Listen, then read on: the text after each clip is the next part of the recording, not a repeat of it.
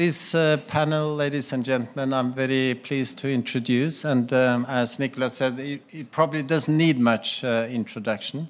Uh, but, anyways, um, the gentlemen to my left, they have dual roles, if not triple roles. um, so I will try and, and, make sure that I introduce them properly. And um, when they answer, maybe they can also be a bit uh, sort of conscious about which hat they are wearing when they give the answer. That would probably also be interesting. Anyways, um, uh, sitting to next to me is uh, Nicolas Schües. Welcome. Good day. Thank you. Yeah.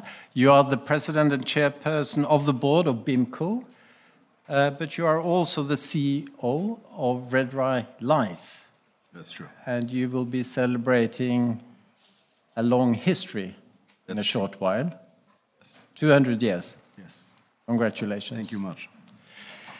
Um, next, we have uh, Christian Koopmann. Uh, you are the president of, of the German uh, Shipbrokers Asso uh, Association, and you are also the managing partner of Peter Lampke. And um, did I get it correctly, or?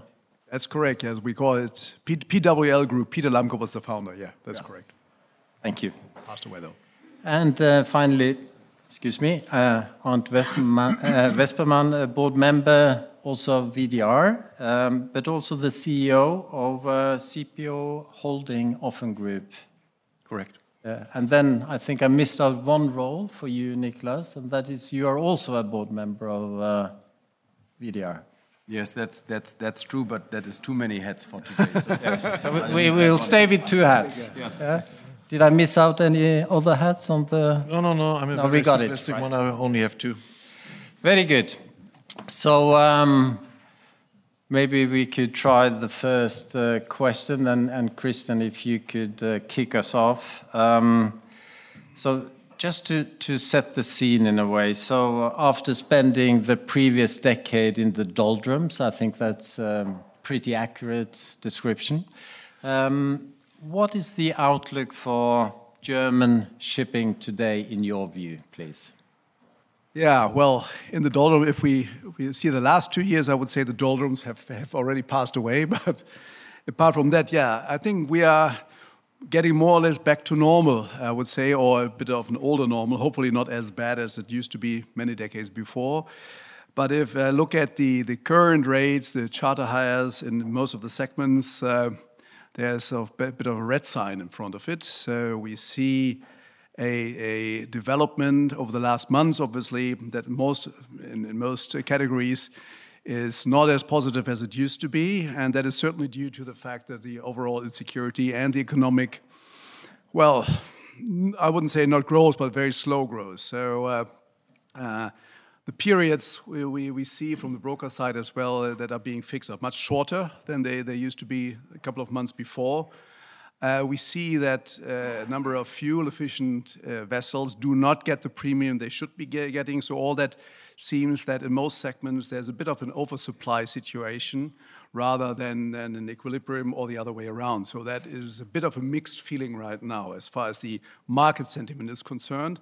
And looking at the container trades, well, what do I have to tell you is very, very, we see also a sharp decline compared to the last two years, which were very exceptional. And also here, a bit back to normal in the 10 years uh, comparison, the overall rates have come, come uh, back. The, the total volume being shipped worldwide is more or less is getting a little bit higher, so from 15.2 to 15.3 million TEU in August, September. Uh, there's a bit of a growth, but the rates are not really increasing. Also, that shows that there might be a bit of an oversupply situation on the container side as well. Um, whilst the trades ex-China are getting a little bit better, ex-Europe is very poor, and that has also the reason that the production, probably in Europe, at least in Germany, is not where it should be, and that we, I, am not sure whether you touched it already today, but the energy cost in Germany are certainly one of the issues that uh, makes production here not as attractive as it used to be, and there might be some shiftings in the future to come on top of that. Um, yeah, well, that, that's a little bit the, the market uh, scenario we're having. Was I can see, and I think my colleagues can answer that much better as far as how German owners are, are, are uh, tackling this. Of what, I, what we see is that German owners have much less focus on container tonnage and are on a wider spread of, of, of tonnage in, their fleets, which I presume is, is, is healthier in, for the future. Luckily, I think the last two couple of years have made the equity position much more healthy as, as well. So I think they will sustain also certain difficult periods that I mentioned before ahead of us. Um, from what I understand is that the, the financing of new vessel is uh, another segment. It is available, but of, obviously much more costly, and that leads to the fact that uh, many owners in Germany seem to focus a bit on smaller tonnage, uh, for which finance seems to be easier available, even though the projects are not commercially so viable as they used to be because of the high cost involved. And last but not least, uh, we will see in January the ETS coming, so that will be a big question mark on interesting market uh, logic, uh, the, the, trading systems, the container lines.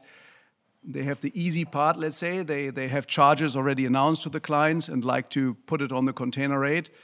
Um, and hopefully the clients will also pay it. Whilst for bulk traders, and I just talked to a tanker owner, or operator, uh, it is uh, much more difficult to, to eventually to get that fixed uh, as well. So that is, will be very interesting if there will be some market distortions in, in that sense. And from what I understand, is also the CII carbon intensity indicator ruling that is in place is not yet where it should be. So also what IMO is going to suggest there will be very heavily influencing some market outlook from, from our perspective. Great insights. Thank you very much. Uh, may I turn to you, Arnt? Um, container shipping has been through a very good period, and I'm not sure whether you have enough pockets in your in your suit, but uh, may, maybe you, maybe you could give some comments. Please give us some comments on, on the outlook, please. No, uh, yes, you, you're right, uh, but uh, Christian, I think already correctly referred to uh, the challenges ahead of us also in container. Uh, if you look back on the last on the last two years, uh, well, there's clearly no reason to complain, and everybody knows that. Uh, whether it's been for container liner operators, and I guess they are the the true winners of the pandemic situation, and on the other hand, the owners, which also via the charter rates, uh, if the vessels were not chartered out on long term, participated in this boom. Uh, the situation has changed to a certain extent in container because uh, in the past, we, uh, after 10 years of doldrums, many of the owners were in a situation where the vessels were rather poorly maintained, uh, no chance to reinvest, uh, no chance to diversify, and that has changed. I think with the focus on container shipping in the in Germany, um, many owners were in the position to to make good profits and diversify the fleet, invest in other vessel segments, modernize tonnage, and uh, the situation in pure container shipping today is different than in the last 10 years. If you want to summarize it very shortly, in the last 10 years, I think we were on the hunt for money, and now we're on the hunt for projects. so um, the pockets are not that deep, but uh, clearly deeper than in the doldrums, and therefore it's uh, it's a challenge now to find good projects paying paying also a good profit. And one has to keep in mind that uh, the alternative you have nowadays, different to the last couple of years, is if you just invest in U.S. state bonds, you get six, close to six percent interest rate. So uh, a project with 8% uh, profitability looked maybe attractive two years ago, but doesn't so any, anymore today. So therefore, the, the, focus has slightly shifted, and we hear it also from, from banks we talk to, but also other ship owners that they are all waiting. It seems to be a long queue out there waiting. Hmm. So the U.S. bonds is sort of a benchmark for what makes uh, projects interesting, and you have to be maybe in the double digits to sort of beat the, the bonds? Otherwise, it's difficult, at least, to, uh, to recommend an investment in a still uh, risky uh, asset like a ship today. Yeah. Thank you very much. Nico, you, you can now summarize the outlook oh, for the, wow. the German shipping markets. And, well, well, uh, and if you yes. agree that we, we're out of the doldrums, that's. Uh, well, we are, we are at the moment out of the doldrums. The question is whether we are in container shipping heading for the doldrums already. um, I think, Arnt, that uh, the tonnage tax, the legal framework, the, the, the stability we have mm. in Germany, does allow for projects to be uh, uh, made. I mean, where do you get 7 8% after tax? So, generally speaking, I think we are still in a, in a, in a very solid uh, situation here in Germany. We have um, market participation in almost all steps of, the value chain. Um, and we have a supportive government, we have supportive regulation with the tonnage tax, it's stable, there's no discussion about that.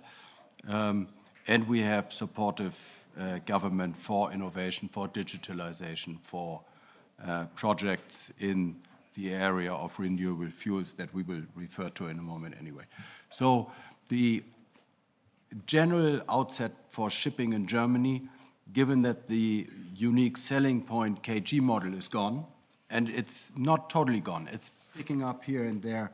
Again, that's what I meant, this 7% after tax is, is, is not that bad. But given that that is gone, Germany is now on a globally looked at perspective in a, in a comfortable, uh, uh, competitive situation, comparable to Greece, comparable to other countries, Holland, Norway, uh, countries like that. So I think we don't have to, to hide. There are three challenges in shipping uh, in, in, in, in general.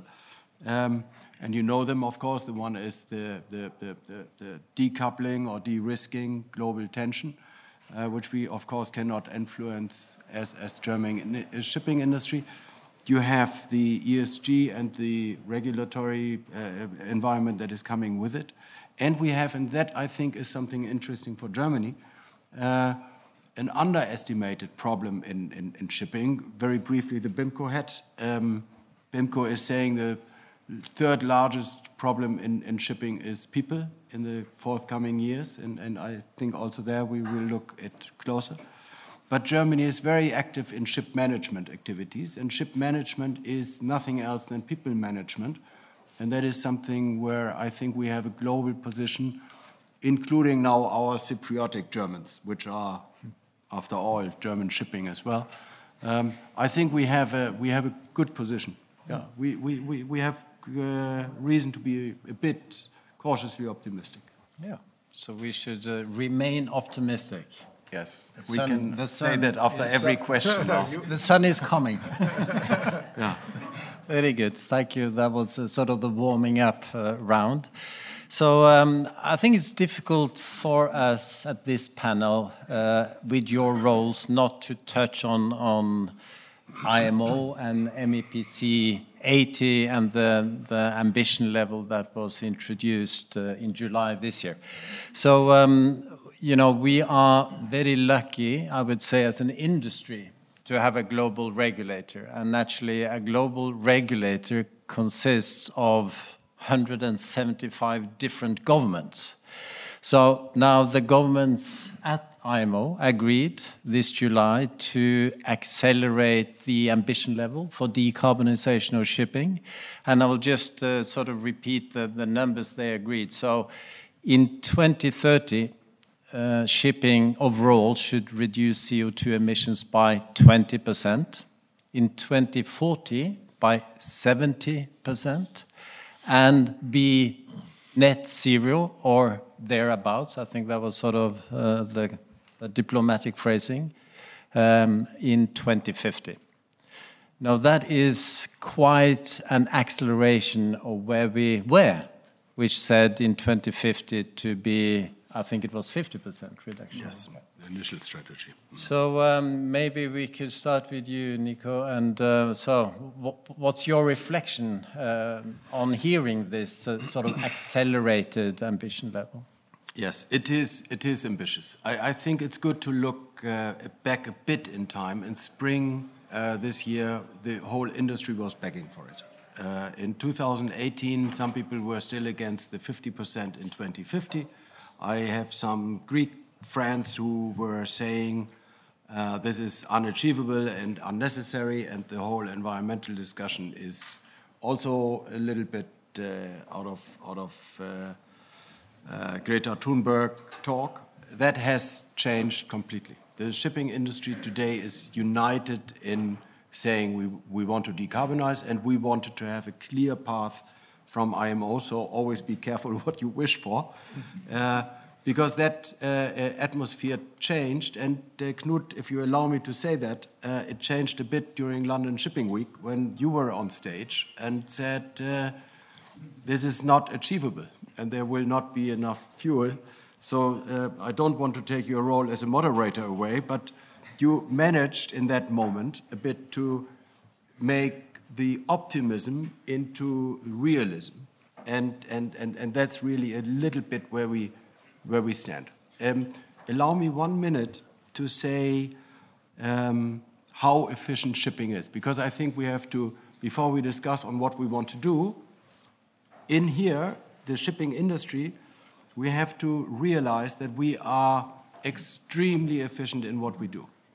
There are 70,000 ships in the world.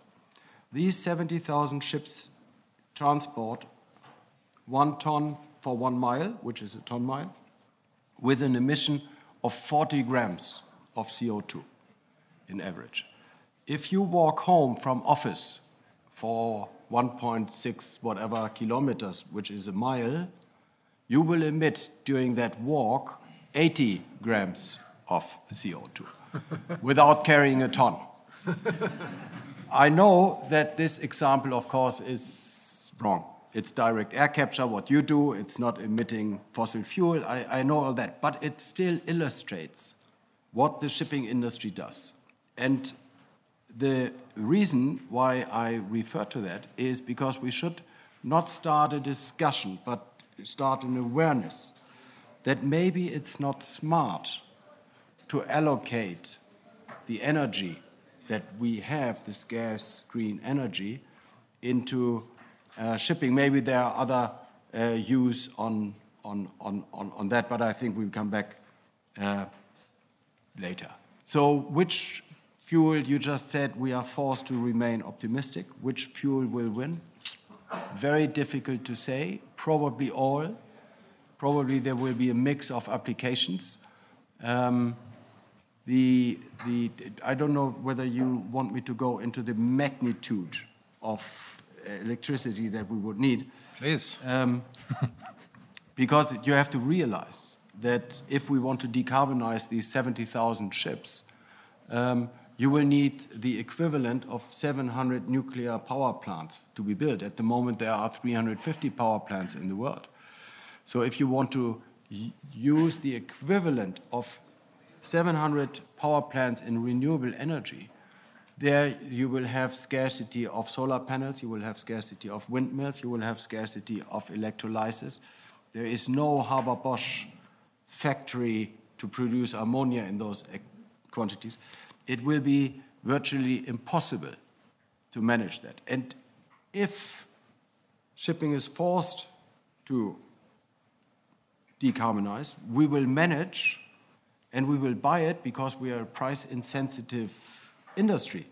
Overall, among each other, we are competitive for the last dollar, but overall, we are price insensitive. So we will buy it. We are globally regulated. If that is the law, we will do it. Whether that is smart to take that scarce energy away from shore based CO2 reducing applications, I don't know. I think it's, if I said in another interview, and that uh, uh is maybe a little bit difficult to say, but if we would have a world leader, if God would be on the panel here, maybe the Lord Himself, the Lord Himself, maybe He would say, "You're great. Do your effort. You emit 2.6% of the global emissions. Do something, but not within the next 10 years. Leave it alone for 10 years because there are much better use of the scarce fuels that we have." In the world. I hope this was not too provocative, but it's, uh, it's a, a, way to look at it. And if it was too provocative, that was my Lysaght and not by BIMCO. I think you just put a lot of expectation on Nicholas for, for his future panels, uh, who should be on them, but that's uh, for you to deal with. Uh, but I, I mean, Nico, you, you said that I was, uh, say, turning the sentiment during London Shipping Week, but I think you sounded pretty much like me just now. well, you convinced me as well.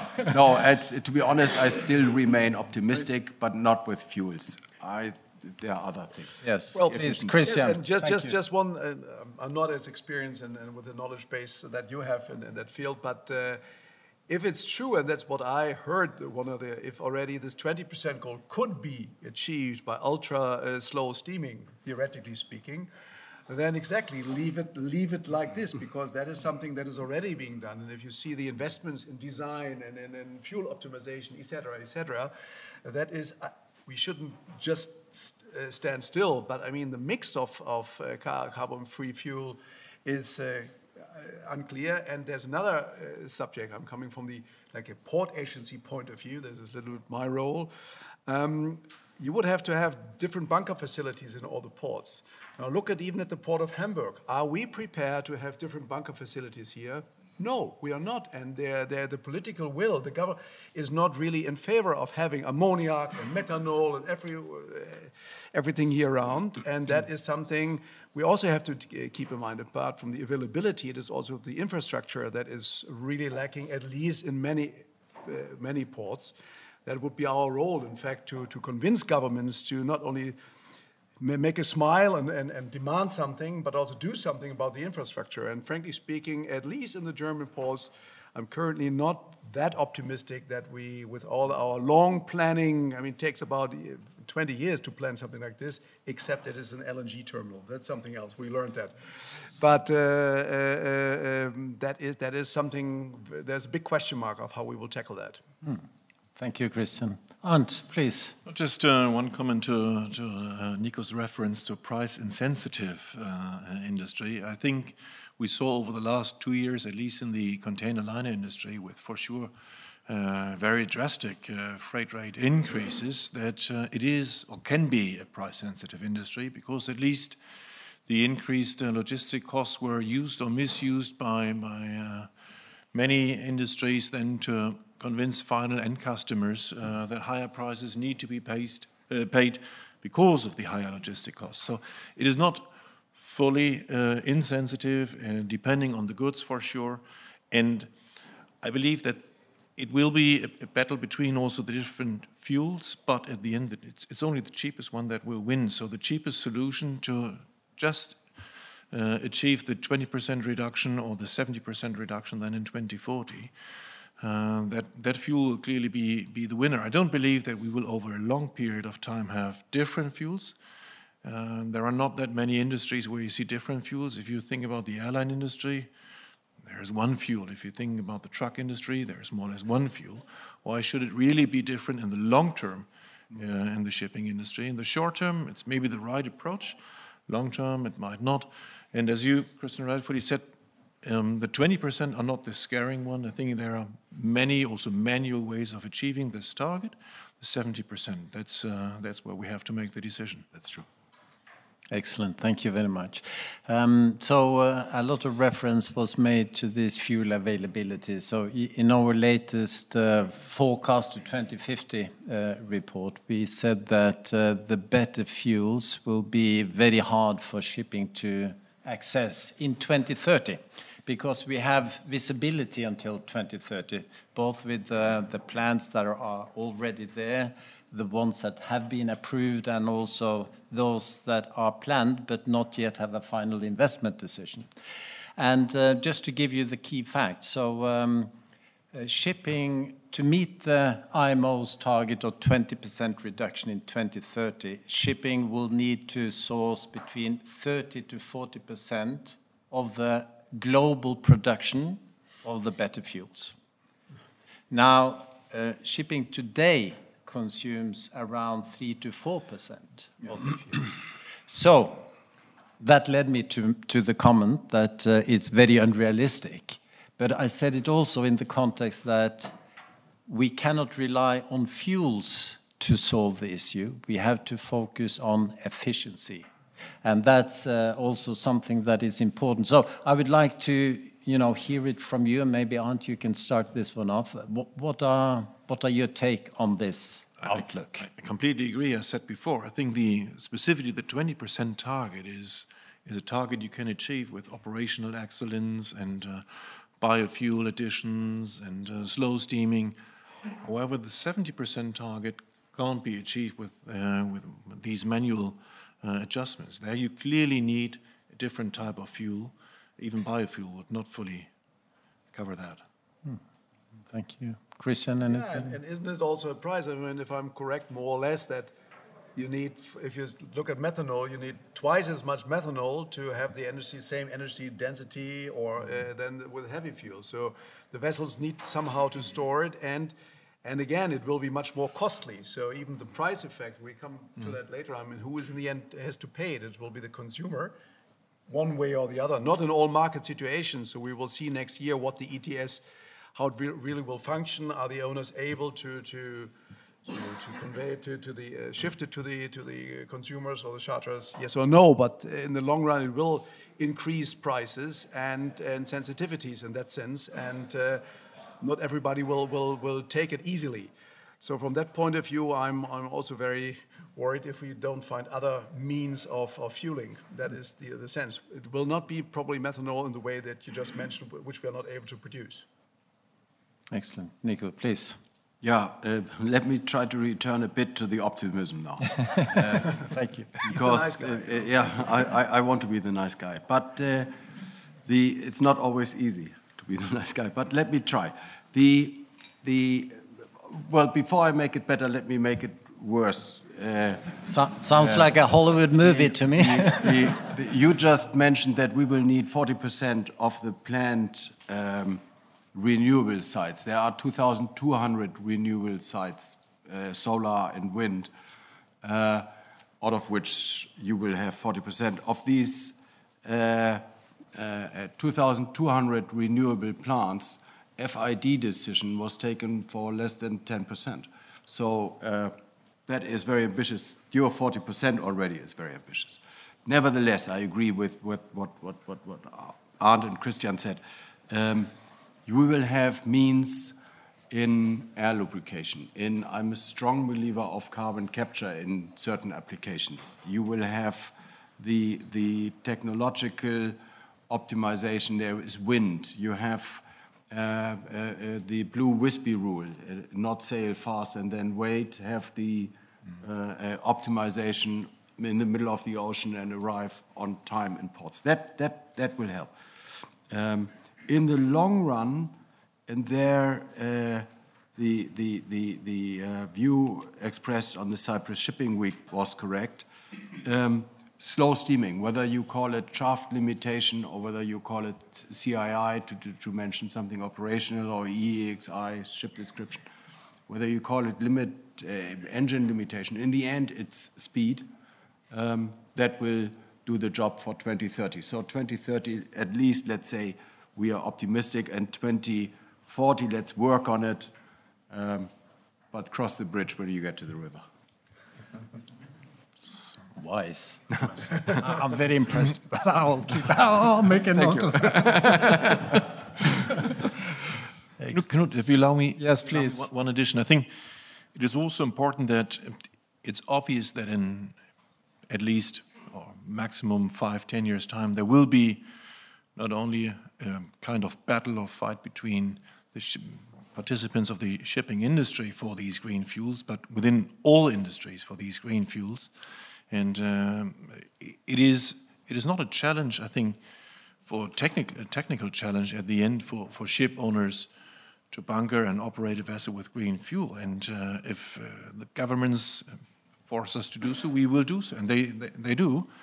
Um, but it's also important that it's not only the customers at the end carrying all the burdens, because all the taxes, ETS is maybe only the starting point. Uh, will have to be paid finally by the customer. Uh, but it shouldn't be the governments cashing in ETS fees more or less as an additional tax to spend them, but these should be returned one or another way to the industry, also to be still in a position to offer interesting uh, uh, transport possibilities finally to, to their customers. It, it, can't be that we are, we are more or less the, uh, the ones that have to to pay the full burden of this approach and pass it on directly to customers, whereas the governments are the ones staying with the money, having just additional funds. That's not the purpose of an ETS and of the system. This was now your uh, Verband Deutscher Reeder hat. Well done, well done. No, well done. Very, very, Very good. Seems like you, you're all in agreement on that point. I think who can't be? I mean, it's a very, very valid point. Excellent. Um, now, if we we just uh, say have a reflection around the accelerated ambition level, but also what that means to, you mentioned it uh, around the complexity on the vessels. You mentioned air lubrication systems. There are many other wind-assisted uh, propulsion. There are many systems that can be introduced. Um, our forecast for the upskilling of seafarers, if you look towards 2050, is that uh, with the increased ambition level agreed in July, we move from 300,000 seafarers that will need upskilling to 750,000 seafarers by 2050. So that's a huge task, and it's a huge challenge. And um, I would like to have your reflections on that. And I'm, I'm not sure, Christian, if if you're in the best seat to, to start, not, or not, not really, because we are not so much. I think the managers and operators and owners have uh, much better insight on that. But I just wanted to remind you that is the seafarers on board, but we need also skilled, let's say, seafarer staff on shore, like pilots, like in the port operations. And so we lack that because there's a huge amount of people. If you look at pilots, I mean, so you would say pilots, pilots. It's not easy to find pilots in, in uh, for instance, in Germany right now because the people are getting older and nobody uh, wants to have that job or, or just for a different amount, for amount of money that is nobody wants to pay again. So that is another. It is not the most uh, important pro- problem, but it, it pays on uh, in, in, into the same line. That's right. Yes. Nico, would you like to go first or second? So, yes, yes, this, this is, this is uh, as I mentioned in my, my opening, uh, an underestimated problem. It's a huge opportunity for those who engage in that field. And uh, the, the, some of the ship managers, of course, are doing it. And we have the startup here in Germany from uh, Isabel Rickmers, who I saw sitting somewhere over there. She's waving. So there are, uh, uh, sh you will listen to her later on a panel as well, I think. So uh, there are good opportunities. The, the number I have is that by 26, that is in two years more or less, 89,510 certified uh, officers will be missing, according to the ICS BIMCO uh, Seafarer Employment Report from, from last summer. That is a lot of people.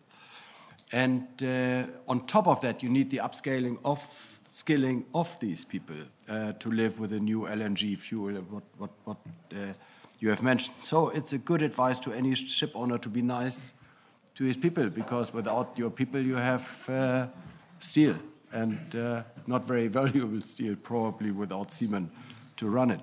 Um, so what we think should be done because there is huge competition from ashore. There is huge competition from the partners of the seamen saying, "Come home or I walk away." Uh, there is a different uh, life for seamen. We have to make their stay on ships attractive. We have to make it safe. The ESG is not only environment; it's social and governance. We have to make it for them secure, and we have to appreciate what they do. Seamen are looked at as workers from some remote islands who do a job on a ship sailing from A to B. If you would have a factory ashore, which costs between 50 and 150 million US dollars, you would not call somebody who is running it as a chief executive officer, which is the equivalent to a captain who is running your asset at sea. You wouldn't call him a seaman and mean by that that he is a more or less educated guy who knows how to steer a rudder. So we have to make sure ship owners are appreciated as what they are. They are controlling the blood flow of, of, of world trade. Is that a nice way to say it? I think so. Yes, I'll make a note of that too.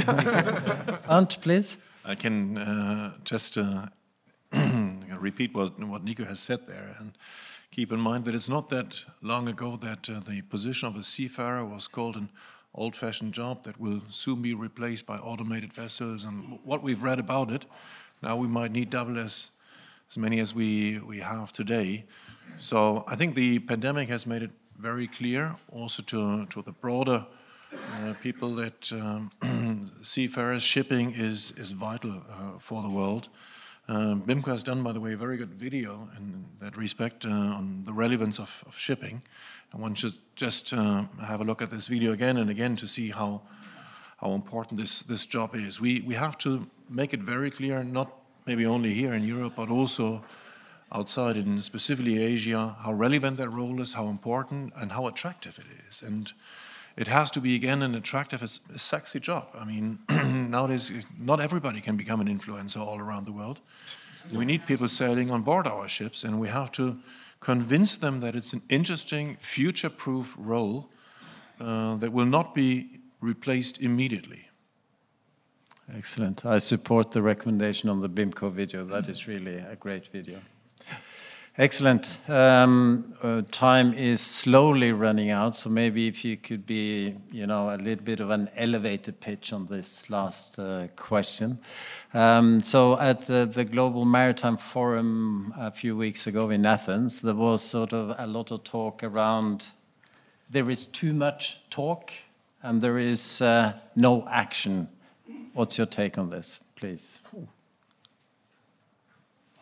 You want to start? You go.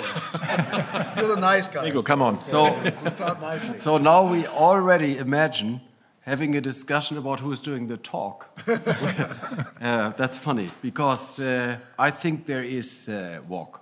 Uh, we, we, we can see that. Um, that the industry is discussing it so much and that things are actually not only being discussed but being put into action. We have, uh, for example, uh, small research uh, vessel that we are running on uh, methanol. It will be the first seagoing German, well, it was supposed to be the first seagoing vessel run on methanol because she was, uh, because she's so heavily delayed, because the main engine is so difficult to make that I think there will be another one coming before her. But she is um, then run on, on, on biomethanol. So it works it, it, she, will, she will be there.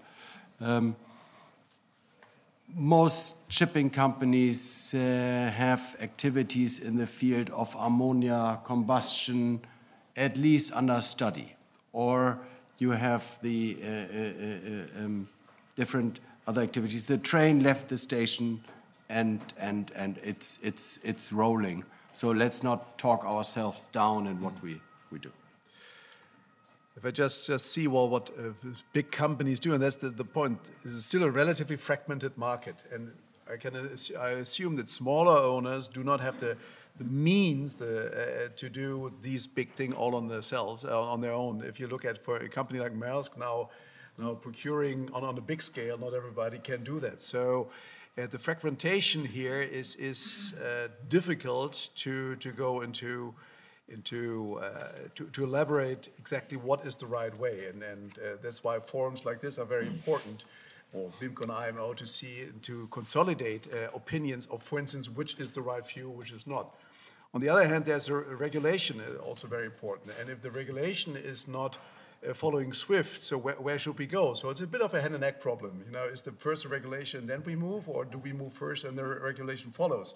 Um, that is, an, uh, to, to a large extent, an unanswered question, unfortunately.